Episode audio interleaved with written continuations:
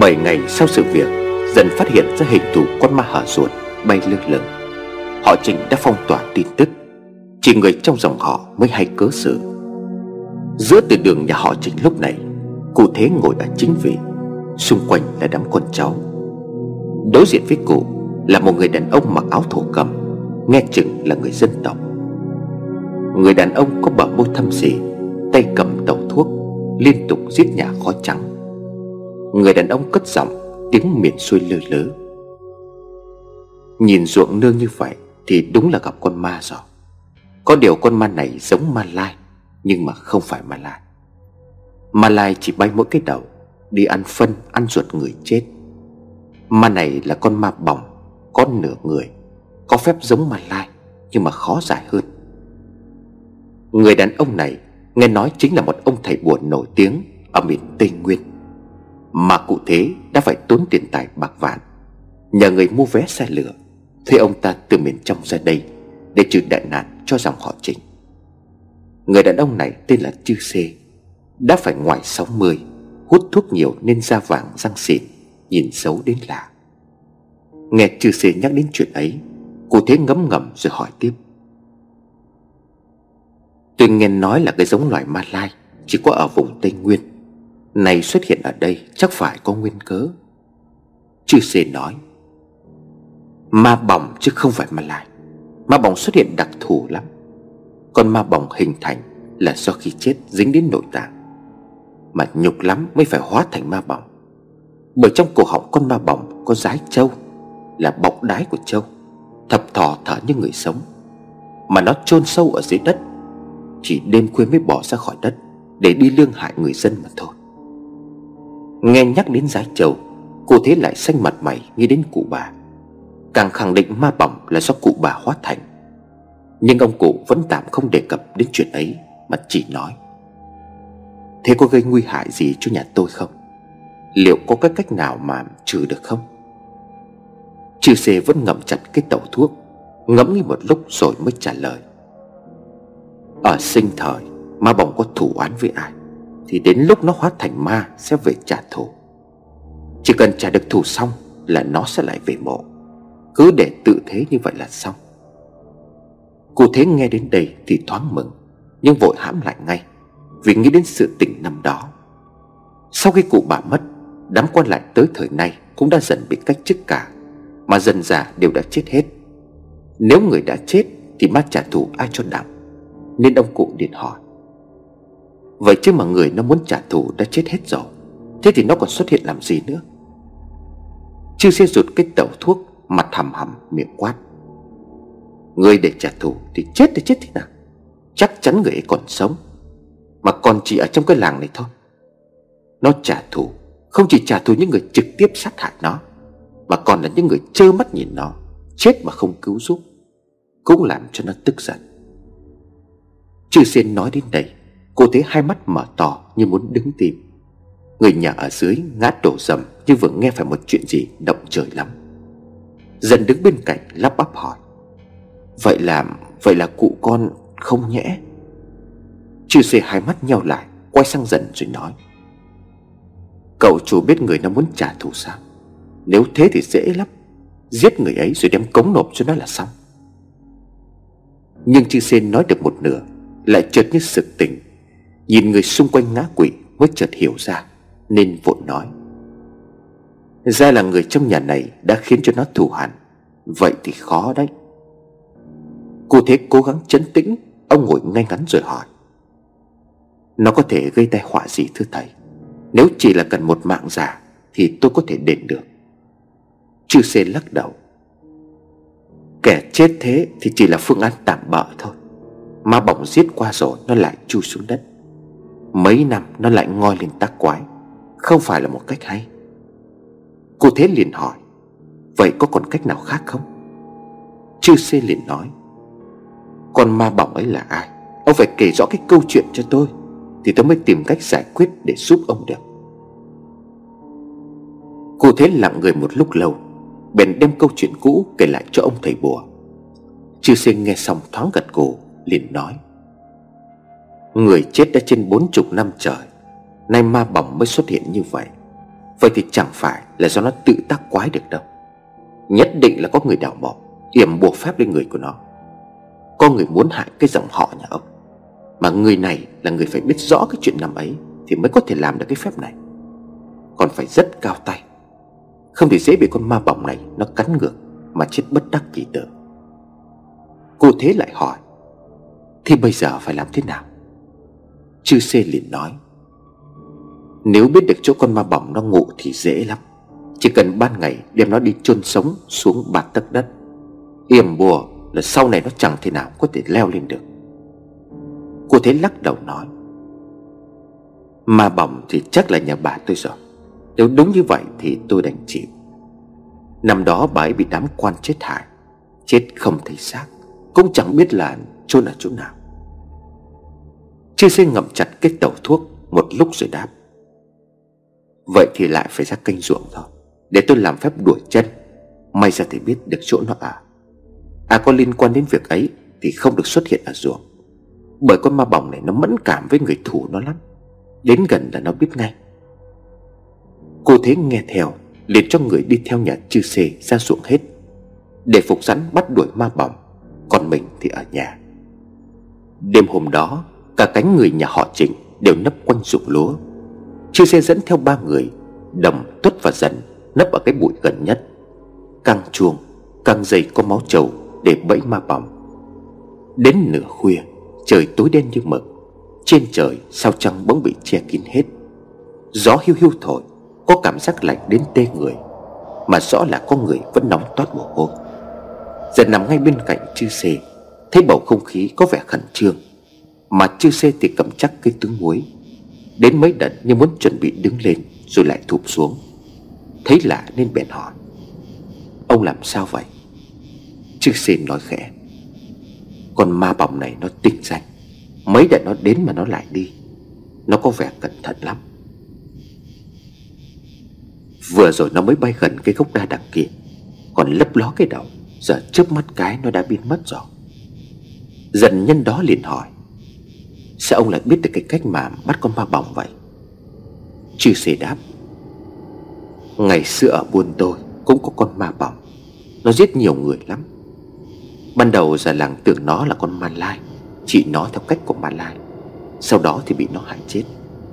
Đến lúc đó mới biết rằng Hóa ra đó không phải là ma lai, Mà là ma bỏng Người trong buôn phải đốt đuốc, Mấy đợt mới phục được nó, Nhưng mà cũng không bắt được. Sau cùng có người bày ra một kế hay Là theo chân nó về chỗ ở. Chứ nó ở trong hang đá, Thoạt nhìn như người con gái 18 đôi mươi bình thường, Xinh đẹp lắm. Có người gan dạ chạy vào để túm cổ nó, chôn sống. Từ đó thì mới hết hạn ma bỏng Nên người buôn chúng tôi ai cũng biết cách ấy. Sau này tôi theo mo giả ở buôn thượng Để học nghề, Biết nhiều cách bắt ma hay hơn Nên là càng giỏi. Chư Sên nói xong, nghe chừng đắc ý lắm. Đợi một lúc không thấy có động tĩnh gì, Nên lại kể tiếp. Có sử thi kể rằng, Con ma bỏng đầu tiên xuất hiện. Là do con gái già làng Hy sinh tế châu, Chịu nhục để làm phép lạ. Chết đi để hóa thành ma bỏng Tay sai cho quỷ núi Để giết hết quân thổ. Nhưng mà sau khi giết hết quân giặc, Ma bỏng lại hóa quỷ, Giết luôn cả những người trong buôn. Chết không biết là bao nhiêu người. Rồi ma bỏng chui vào trong núi, Cách đó vài năm lại ra giết một người. Đến nay con ma bỏng ấy Được tôn xưng là ma bỏng tổ, Khó giết lắm. Ờ, ở chỗ tôi có một khu rừng cấm. Người ta nói rằng khu rừng ấy Có ma bỏng tổ ở, Nên là không ai dám đi vào. Nghe chư xê thao thao kể chuyện, Đám người của đồng tuất dần Sợ đến toát mồ hôi. Hình ảnh con ma bỏng tổ đẹp người đẹp gái Quá ma bỏng bay lơ lửng, Lộ phèo phổi. Nghĩ đến vậy, muốn phát cơn buồn nôn. Chư xê lại nói, Khi thành ma bỏng, Nó ngụy trang giỏi lắm. Nó sống như người bình thường. Ở trong đất chỗ nó chôn, Vẫn đi ăn. Nhưng là ăn ruột gan giống ma lai, mà bỏng có thói đi trụng đồ Lại thích làm những cái chuyện lạ không ai hiểu nổi. Như là chuyện rắc vôi bột đây Cũng là một chuyện mà tôi muốn nói. Chỗ chôn của nó chắc toàn là vôi, Hoặc giả như là không chừng. Khi nó chết, bị chính vôi sống luộc, Đâm ra căm ghét ai đó, Nó đi rác vôi ở chỗ ấy. Nghiệm lại cái lý do ấy Thì chắc là để muốn cho người đó phải chịu đúng cái nỗi khổ giống nó khi chết, Là bị vôi sống luộc chín. Tuất tặc lưỡi ngần ngừ, Nhìn lại đám vôi trắng dưới thửa ruộng. Cũng may đó là vôi chín, Chứ không nếu là vôi sống. Giờ này thửa ruộng đang sôi ủng ủng Gã nghĩ hẳn là con ma vọng này Lấy vôi từ chính chỗ nó Để đem tới đây rắc xuống ruộng. Một việc làm theo tập tính mà thôi.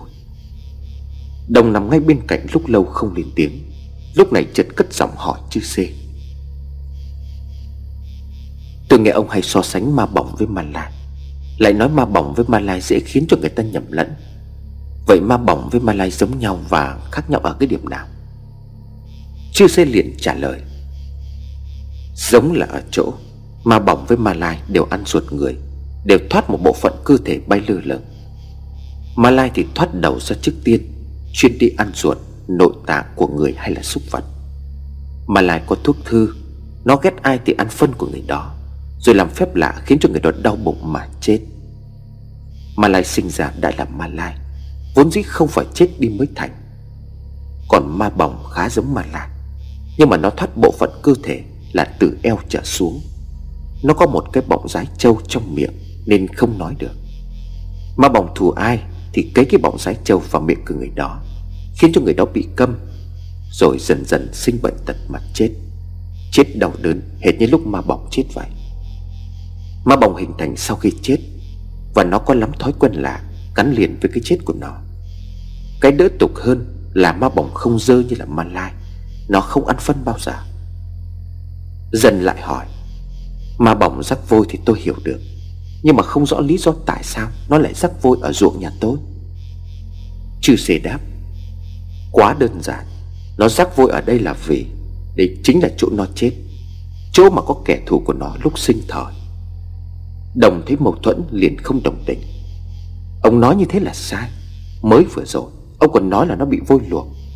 Chỗ nó chết là chỗ có vôi. Chư Sê đang định lên tiếng thành mình, Nhưng chợt sự nghiệm ra điều gì đó Từ lời của đồng Bèn vỗ đầu và thốt lên. Chết rồi, Vậy là tôi quên mất rồi đấy. Dần nghe chư Sê thốt lên như vậy, Thấy hơi hốt hoảng bèn hỏi ngay, Sao vậy? Chư Sê xanh mặt đáp Đúng như cậu đồng nói, Nếu đây là nơi nó chết, Thì còn phải vất vả đi tìm đâu nữa. Hành động của nó làm đã tự chỉ ra chỗ chôn của nó vậy. Vậy mà tôi với cậu cứ phục ở đây. Đúng ra là nó đã có sẵn ở đây rồi, Ngay dưới cái ruộng kia chứ còn đâu xác. Đồng nghe như vậy, Không những không sợ, Mà còn tỏ ra mừng rỡ. Như vậy thì phải vui mới đúng chứ, Biết được chỗ nó chôn. Vậy bây giờ xuống bắt nó, Rồi yểm bùa, chôn sâu xuống đất là xong. Sao ông phải sợ như vậy? Chư xê lắc đầu. Muộn rồi, Con ma bỏng giờ này không còn ở đó nữa đâu. Lúc nãy tôi nhìn thấy nó nấp nó ở cây đa, Giờ không thấy nó trở về mộ. Nó đi chỗ khác rồi. Chư xin nói xong, Lấm lét nhìn về phía làng. Đồng tuất dần, Đồng thời đều ngoái về phía ấy. Bốn người không ai bảo ai. Nhưng giờ này đều chung một ý nghĩ. Ma bỏng đã rời ruộng về làng, Mà hướng của chư xê nhìn. Chính là nhà tổ của họ Trịnh. Con cháu họ Trịnh giờ đã ở đây hết cả, Nơi đó chỉ còn một mình cụ thế Trong căn nhà rộng lớn tối tăm khi này Cô Thế ngồi một mình trên bàn uống nước, Hút một hơi thuốc lào thật sâu, Rồi nhà khói trắng đậm đặc, Bất giác Cô Thế nhớ về người vợ quá cố lúc sinh thời. Gần 50 năm trước, Cậu Thế quan ông Cần đem lòng yêu cô Đoàn Là một cô gái xinh đẹp nhất vùng Đoàn năm ấy 18 Là con gái nông dân nghèo túng. Đoàn không yêu cậu Thế, Mà đem lòng yêu Nhã. Nhã cũng là con nhà nông, Không đẹp trai nhưng được tài ăn nói. Nhã đi đến đâu, Thì dù là tiểu thư đại cát Hay là thiếu nữ bẩn hàn Đều đem lòng yêu mến hắn. Nhà nhã cách nhà đoan chỉ nửa dạng dừa. Có lẽ vì vậy Mà mối liên duyên giữa đoan và nhã Bén lửa mãnh liệt. Năm cậu thế học xong trường Tây ngoại quốc được về làng Vinh Bái Tổ, Gặp cô đoan đang cấy lúa giữa đồng. Nhà đoan bẩn hạn Ăn mặc luộm thuộm, Nhưng cũng chẳng giấu nổi cái nét thiết tha yêu kiều. Cậu thế siêu lòng ngay từ lúc bấy giờ. Cậu thế nhờ cậy ông Cần đem sinh lễ tới giảm hỏi nhà đoan. Nhã biết tin Bắt đầu ngăn cản quyết liệt, Nhưng không ngăn nổi bố mẹ của đoan. Biết không thể làm được việc gì khác, Nhã đến tận nhà cậu thế nói chuyện phải trái. Sau cùng bị cậu thế thuyết phục Nhã cam tâm tình nguyện, Dâng cô đoàn cho cậu thế làm vợ. Ngày đoan về nhà chồng, Nhã rơi nước mắt, Đích thân cầm tay đoàn trao cho cậu thế. Vậy là mối lương duyên đã tàn vỡ, Nhưng cậu thế đã mắc phải lời thề với Nhã. Cả đời phải bảo vệ cho đoàn Được hưởng cuộc sống hạnh phúc. Đầu gần 10 năm sau, Khi đoan và cậu thế đã yên bề ra thất, Thì tai họa ập đến. Năm ấy, cô cần làm quan xã trưởng, Chỉ là hạng tôm tép. Bị quan cấp trên ép tội. Để vỡ người chết Là do quan huyện tắc trách ăn của đút, Làm hư nền móng. Nhưng quan huyện thế cao Đổ tội cho cụ cần. Cụ cần bị ép tù một gông Triều đình tức không thả Lệnh đem cả người nhà ra diện Cụ thế phải đem của đút Chạy vải mãi Thì cả nhà mới thoát ra được. Gia sản tiêu tán gần hết, Nhà họ trịnh đều đứng. Con huyện năm ấy được thể làm tới Nhìn chúng của đoàn, Bèn ép cậu thế bán nốt của đoàn Thì mới tha cậu. Cậu thế đành chưa mắt, Nhìn đám lính tuần bắt mắt của đoàn. Khi cô đoàn đi, Không cam tâm làm kiếp vợ bé của kẻ thù Mà kháng cự quyết liệt. Nhân đêm về nhà quan, Cô đoàn lén giết gã quan không thành, Khiến cho gã tức giận, Lệnh đem cô đoàn ra trừng trị. Mộ vợ của lão được thể làm tới, Sai lính tuần Dùng hình lễ nhục ép chết cô đoàn. Lũ lính tuần dùng rái trâu Nhét miệng khâu lại. Dùng dây thừng cột chặt Dùng vôi sống luộc chín người Để trả thù cô đoàn Số phận bạc mệnh của người đàn bà đến thế là cùng Nhưng vẫn chưa hết đáng tận. Ngày đoan bị hành quyết Cậu thế đứng ở phía xa nhìn theo. Ngay chính chỗ mảnh ruộng của nhà họ trịnh ngày nay. Nhìn cô đoan hóa người thiên cổ Thề lương, nhục nhã Cùng cực cho đến chết. Sau đó thì cậu thế không nhìn nổi nữa Mà bỏ về. Cũng chẳng biết bọn lính tuần đem xác của đoan đi đâu. Chỉ biết từ đó Đoan đã chẳng còn trên cõi đời này. Cậu thế mất vợ Gia sản đứng trước nguy cơ lụi bại Lại trái lời thề độc với Nhã Là bảo vệ cho đoan được hạnh phúc. Chỉ biết cắm mặt vào việc gây dựng lại dòng họ. 40 năm trôi qua, Giờ cậu thế đã trở thành cụ thế, Đứng đầu họ trình Quyền cao chức trọng Gia sản bạc vạn, Đem họ trịnh thành họ lớn Gành đua với mấy dòng họ khác trong làng, Ngày càng quyền thế. So với các họ khác, Họ trịnh tính ra đang đứng đầu. Những chuyện năm xưa tràn về trong ký ức, Cô thế tiếc hận không nguôi. Trong mảnh không gian im lìm của màn đêm, Tối tăm, lạnh lẽo, Cô thế đăm đăm nhìn về phía trời đen, Ngẫm đến nhã và lời nguyện năm xưa. Nay tay họa ập đến Cô thế có vài phần ngẫm nghĩ nguyên cớ Và cũng có một phần ngờ Nhã muốn trả thù, Đem tai họa giáng xuống đầu họ trịnh. Nhã dâng đoàn cho cụ thế, Từ bấy cũng không còn thấy mặt, Cũng chẳng biết là đi đâu. Giờ nghĩ lại sự việc cũng đã qua gần 50 năm, Người nếu còn sống thì đều đã già cả. Người ta nói quân tử báo thù 10 năm chưa muộn, Chứ chắc chắn là chưa bao giờ nghe tới Việc quân tử trả thù 50 năm chưa muộn cả. Nếu đắc tội với người như vậy, Mà trái lời thề Thì quả thật là đáng sợ. Đàm cắt ngang dòng suy nghĩ, Cô thế đặt cái điếu cày xuống đất, Dựa vào chân bàn, Đứng lên chắp tay sau lưng rồi đi lại. Cụ ra ngoài hiên rõ nhìn về phía cánh đồng rồi tự mầm Quá khuya rồi, Không biết tụi chúng nó đã làm nên cơm cháo gì chưa? Cô thế nóng lòng là phải, Bởi trong đám con cháu họ trịnh ngày nay, Người tài thì ít Mà ăn hại thì có thừa. Cô thế lo cho nay mai, chầu tổ tiên. Cơ nghiệp họ trịnh Không còn ai chèo trống Sớm hôm sẽ lại lụt tắt. Cô sống được ngày nào Thì chỉ biết quán xuyến bữa nay ngày mai cho được việc, Chứ chẳng tính sâu xa làm gì cho mệt. Đêm dài đằng đằng Mỗi kêu vỏ vẻ Mà chẳng có con nào đốt vào da thịt của cô. Chắc da thịt của cụ dày Lại nhăn nheo, Nên chúng không thấy vừa miệng. Cô thế toan quay đầu chui vào trong buồng đi ngủ. Bỗng một mùi suối tanh tưởi từ đâu bốc lên. Từ ngoài sân, Cô năm thấy có vô số vết nhớt Như con gì rứt rãi Trời ngày càng trở nên đen đặc, Khi trước mây còn mỏng là mở ánh trăng. Nhưng lúc này đã tối sầm lại. Trời không gió mà vẫn cứ lạnh. Người toát mồ hôi, Nhưng tay chân vẫn cứ run cầm cập Cảm giác được điểm chẳng lành, Cô thế xoay người, Định vào bàn thờ sa tiên Thắp nén nhang cho an lòng. Nhưng cô chẳng kịp làm điều đó. Thì giật bắn mình kinh sợ. Ở giữa ngay cái bàn thờ Từ lúc nào đã có nửa thân người su uế, Chiếm trệ ngồi trên đó. Mái tóc xõa, Toàn thân lõa thể Vết nhứt dãi kéo dài từ sân, Giờ quét đến chân bàn, Ngang qua cái điếu cày. Da người ấy trắng bệnh Lại rộp mụn như bị luộc, Mắt nhìn không rõ. Hai cái vú xệ xuống, chảy nhiễu như thịt thối. Cô thế hoảng loạn, Ngã quỵ xuống đất Xây sầm mặt mày, Miệng ú ớ tay quơ loạn. Cô xây sầm hốt hoảng một hồi lâu, Thấy mãi không có việc gì, Mới cố gắng định thần lại. Khi ngửa đầu nhìn lên, Thì cái thân hình người đàn bà vừa này đã biến mất. Không gian chỉ còn lại tĩnh lặng, Xen lẫn trong đó là tiếng mũi vò vẻ hai bên tai. Hai hàng mồ hôi của cụ chảy dài, Ướt đẫm cả khuôn mặt. Dọc sống lưng của cụ cứ gai lên từng hồi. Cô thế ngờ mình đã gặp quỷ, Nhưng không dám chắc. Theo lời của chư xê kể Về những câu chuyện của hắn, Loài ma quỷ hại ai Thì ít khi ra tay, Mà phải hành hạ cho con mồi kiệt quệ, Cả về tinh thần và thể xác Rồi mới giết. Bóng của người đàn bà ngồi trên bàn thờ khi nãy, Sao mà quen đến như vậy? Mái tóc thể Cặp mắt tinh anh, Đôi mày lá liễu, Bàn tay bút mặn Nắm chúng đẹp kỳ lạ, Chỉ có điều là trắng bệnh mạch Thân người không còn nguyên vẹn. Thì cũng có thể thấy đó là một người đàn bà đẹp. Độ tuổi gần 30 Vóc dáng người mạnh khảnh, Ngực có vết bớt trên cặp vú chảy xệ Từng hình ảnh cứ đan xen, Quấn vào nhau trong tâm trí của cô. Ký ức xưa tràn về, Một người đàn bà sớm hôm đầu gối tay ấp.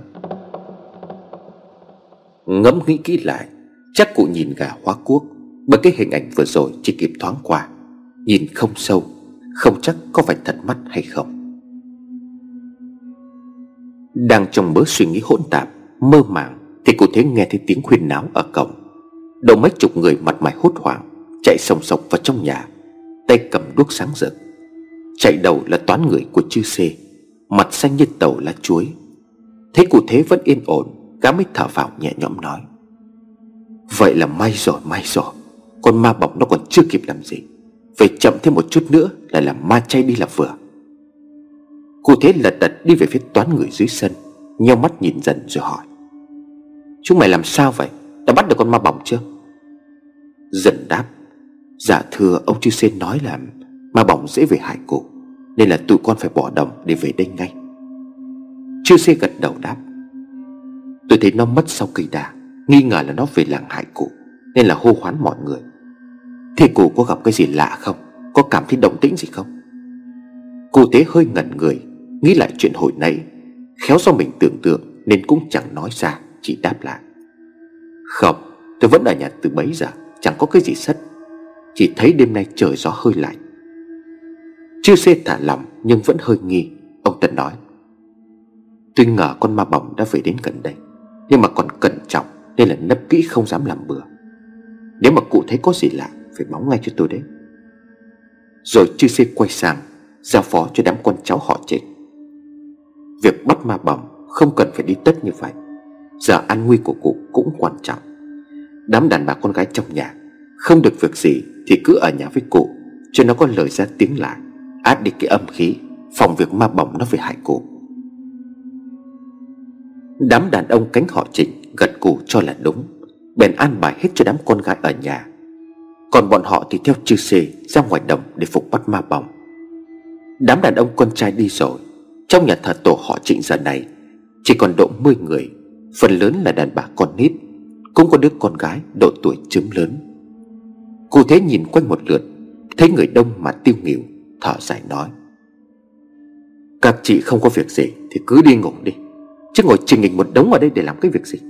Rõ là não ruột, Chẳng được cái tích sự gì hết. Rồi lại chỉ đám con gái mới lớn. Đám con ngân, con hồng Thì khơi đèn lên quang ngó cái chuồng gà một lượt cho ta. Lỡ mày cái lũ trồn cáo nó luyện là quanh đó, Mà chuồng buộc lòng nó chết đấy. Cô thế vừa cất lời Là đã phân công ai vào việc nấy, Khiến cho không khí tất bật hẳn lên.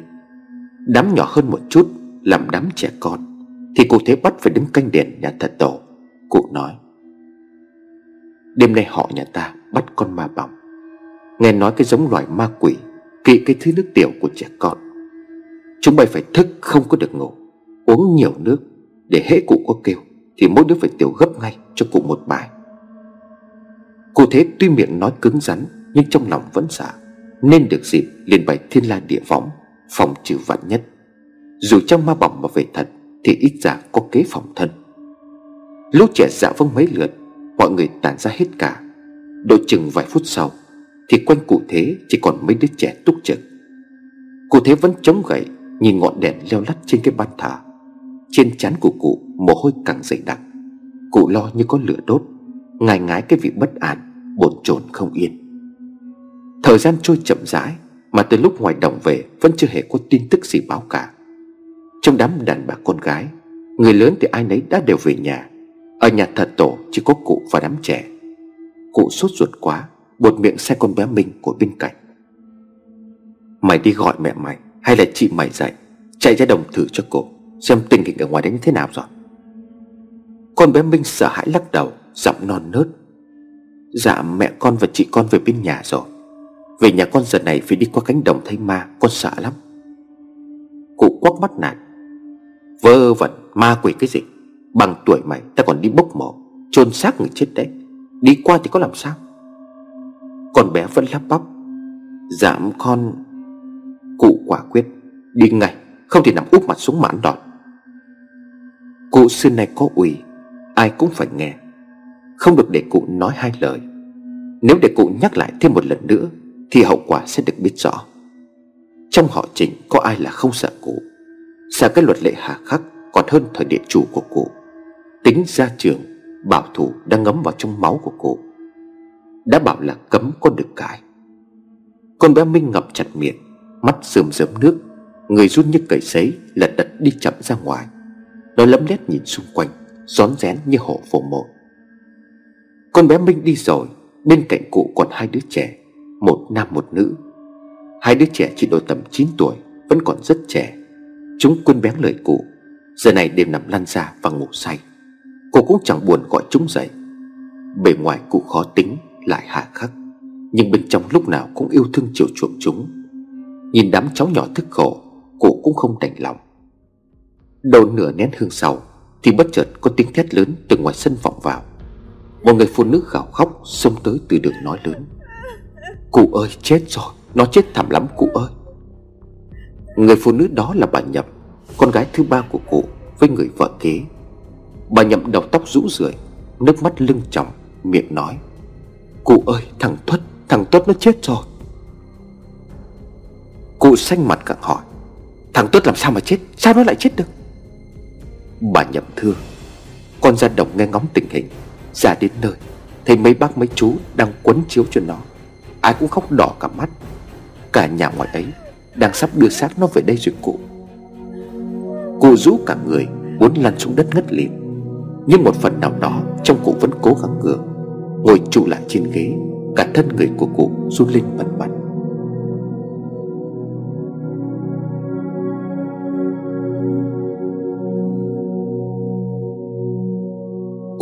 như lời bà nhậm. Độ 10 phút Sau tiếng khóc oan từ đằng xa, Cứ rõ một to dần Đèn đuốc lũ lượt kéo về từ phía đường. Độ bốn người đàn ông Đang khiêng một cái bọc chiếu. Thò ra ngoài chỉ là đôi chân trắng bệnh bạch Đã rũ rượi. Người ta khiêng bọc đến đâu Thì trong cái bọc ấy Máu nhỏ ra đến đó. Cô run rẩy đứng dậy, Loạn choạng đi thẳng về phía thằng cháu đích tôn. Miệng của cụ không nói câu nào, Nhưng trong lòng của cụ thì chắc chắn ai cũng hiểu rõ. Giờ này tim cụ đau như cắt. Bấy lâu này Cụ ra vẻ không quan tâm đến Tuất. Nhưng kỳ thực, Vị trí kế nhiệm mình trong lòng cụ là Tuất Thì không bao giờ suy chuyển. Có chăng Nếu Tuất thực sự bất tài, Thì còn quát đồng với dần phụ giúp? Này Tuất chết đi, Khiến cho thâm tâm của cụ như vỡ vụn. Tại sao? Tại sao? Cô nhìn đám con cháu Giọng quát cứ nhỏ dần, Đồng vội nói. Anh Tuất, Anh ấy chết thảm lắm. Tự nhiên cắn lưỡi, Rồi nhét vôi ở dưới ruộng và mồm mà ăn.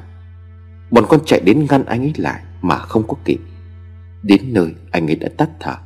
Chỉ còn máu dỉ ra ở mồm miệng. Độ một lúc sau, Cô mới như chấn tĩnh lại được. Lần này cô quyết liệt đứng dậy, Xông thẳng đến cái xác của Tuất. Chư xê đứng bên cạnh xác của Tuất, Miệng lẩm bẩm. Thấy cụ thế đứng bên cạnh liền giải thích. Con ma bỏng này nó ghê gớm, Đã biết làm phép bỏ bùa.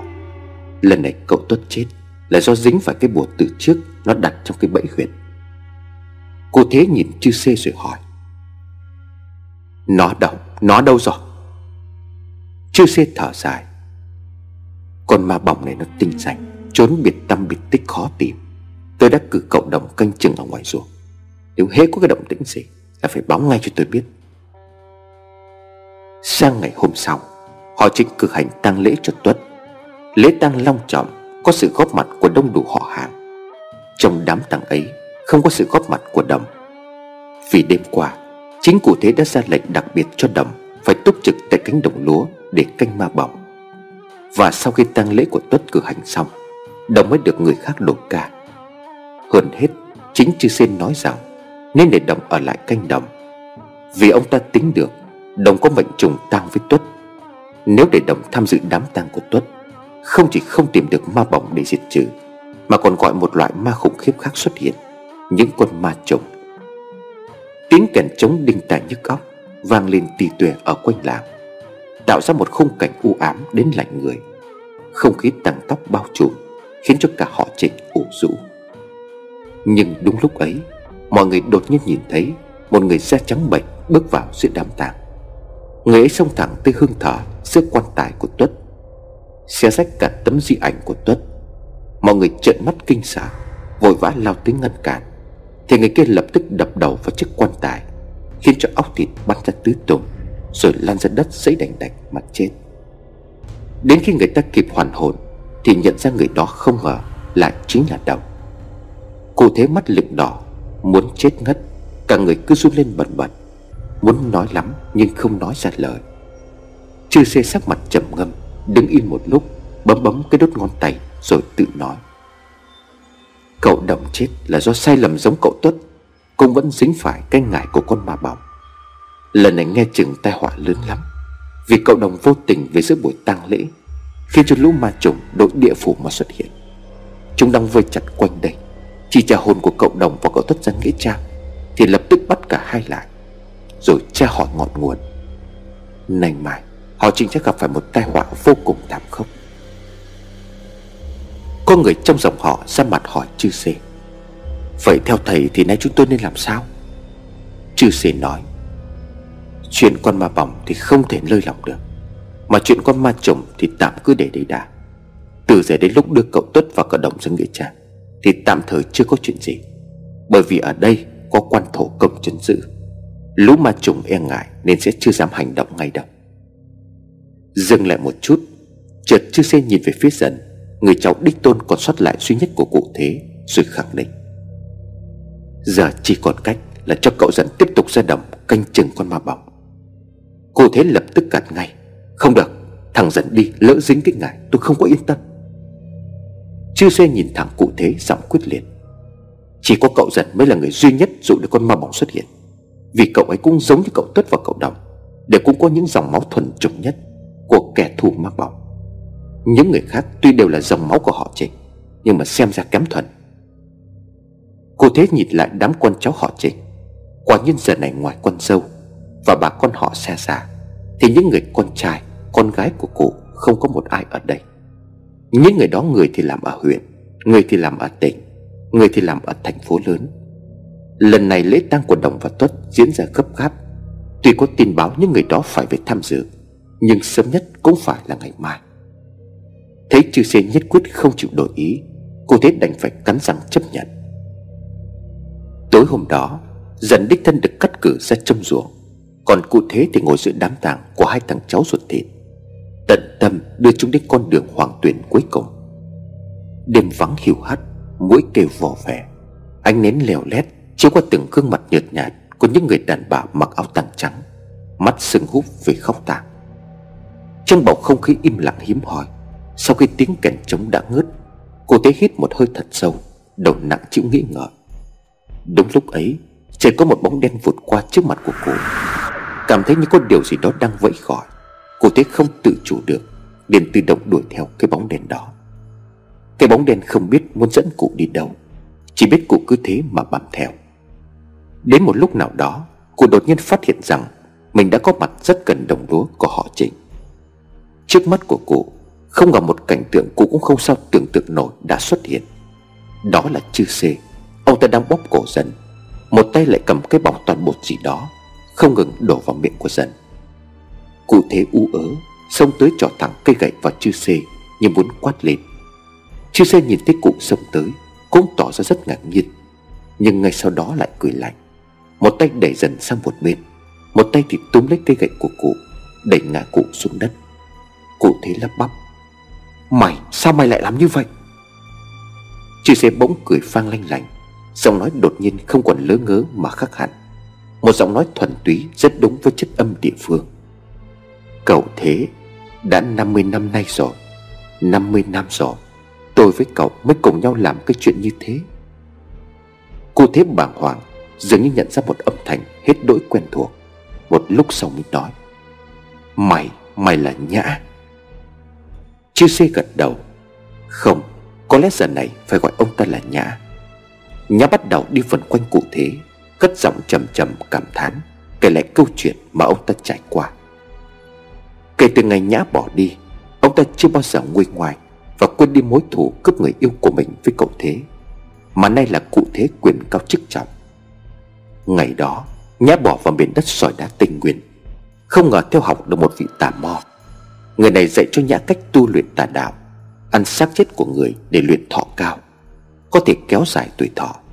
Chỉ có điều thuật này làm biến đổi dung mạo, Khiến cho người ta trở nên rất xấu, Làm cho hình dáng diện mạo của người ta thay đổi rất nhiều. Có lẽ chính vì vậy Nên cụ thế mới không thể nhận ra được Nhã. Và cũng bởi vì vậy, Cho nên mặc dù nay cụ thế đã rất già, Còn Nhã thì vẫn còn rất trẻ, Chỉ độ trung niên. Nghe Nhã dãy bày cụ thế hiểu hết. Cô chỉ không ngờ Nhã lại ôm hận Dành hết mọi giá cho một cuộc trả thù 50 năm, Một cuộc trả thù kinh thiên động địa. Nhã giết hết lần lượt những người quân cháu đích tôn của cụ thế Muốn cụ thế tuyệt tử tuyệt tôn. Nếu hôm nay cụ thế không đến đây, Thì cũng chắc hẳn chưa biết được âm mưu của nhà. Cụ thế nước mắt rơi lạ chả Suốt tay nói. Là tôi đã không giữ đúng được lời thề với cậu. Phải bảo vệ cho đoan là tôi đáng chết. Nhã bỗng gào lên. Không, mày vẫn chưa được chết. Ta phải tận mắt chứng kiến cả cái dòng họ của mày tuyệt diệt. Cả dòng họ của mày lụi bại trong tay của mày. Khi đó mày mới được chết. Cô thế bỗng bỏ đến túm lấy chân của Nhã Văn xin nói Tôi xin cậu Cậu làm ơn làm phước Cứ lấy mạng của tôi đi Cứ lấy mạng của tôi mà trả thù cho lời thề năm ấy.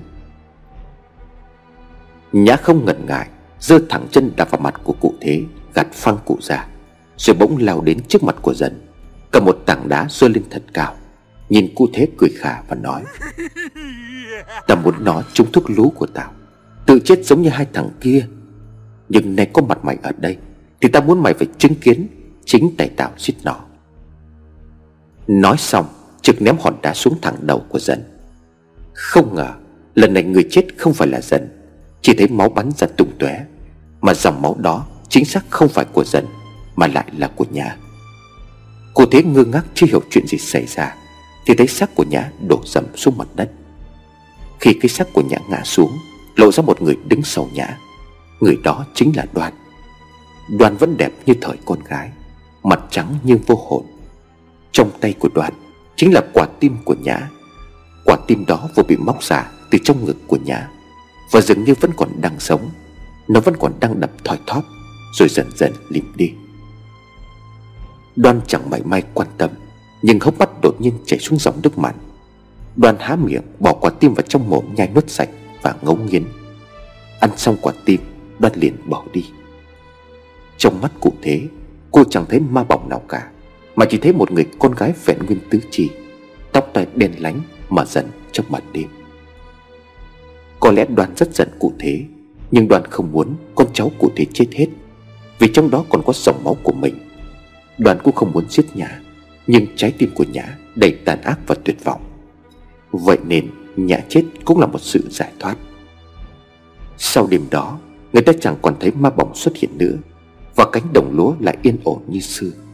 Dần là người cuối cùng còn sống sót Trong ba người con cháu đích tôn. Chẳng bao lâu được cụ thế nghĩ lại Chuyển cho quản lý công việc trong dòng họ. Còn cụ lui về sau bức màn, Từ bấy giờ không quan tâm đến thế sự.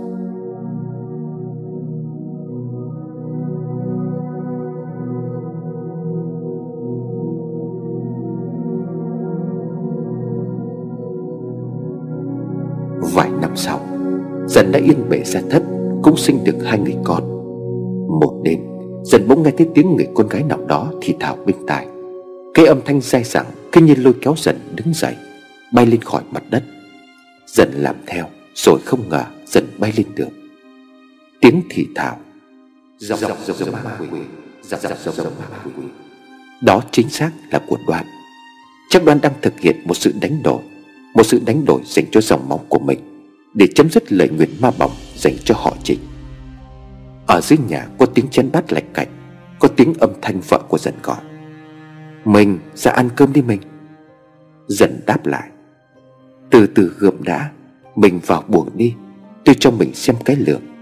Cái lược tôi mới vừa nhặt được Ở trên thanh sàng ngang nhà mình. Chắc các cụ giấu ở đấy từ trước, Xem chừng là lược cổ lắm. Vợ dần lấy khăn lau mặt, Vừa đi về phía buồng vừa lảo bảo Gớm đã khổ, Giờ ăn cơm đến nơi rồi, Mà còn lọ mọ lên đấy làm cái gì cho nó bẩn tay? Mà cái thanh ngang nhà mình lỏng lẻo đến như vậy, Trèo lên lại kẻo ngã. Vợ dần vừa dứt câu được một lúc, Không ngờ ngay sau đó Có tiếng thét kinh hoàng vang lên. Tiếng thét rú lên giữa trời đêm. Chỉ biết dần đang cười rất tươi, Nhìn vợ như cố gắng giải thích. Nhưng một nửa thân người của anh Đều là tim gan phèo phổi, Chỉ có mỗi cái đầu đang lơ lửng. Nửa cái đầu ấy của dần dường như vẫn chưa ý thức Ý thức được rằng dần sớm trở thành một con ma bóng tiếp theo, Một con ma bóng tiếp nối dòng giống ma quỷ vĩnh cửu của đoàn.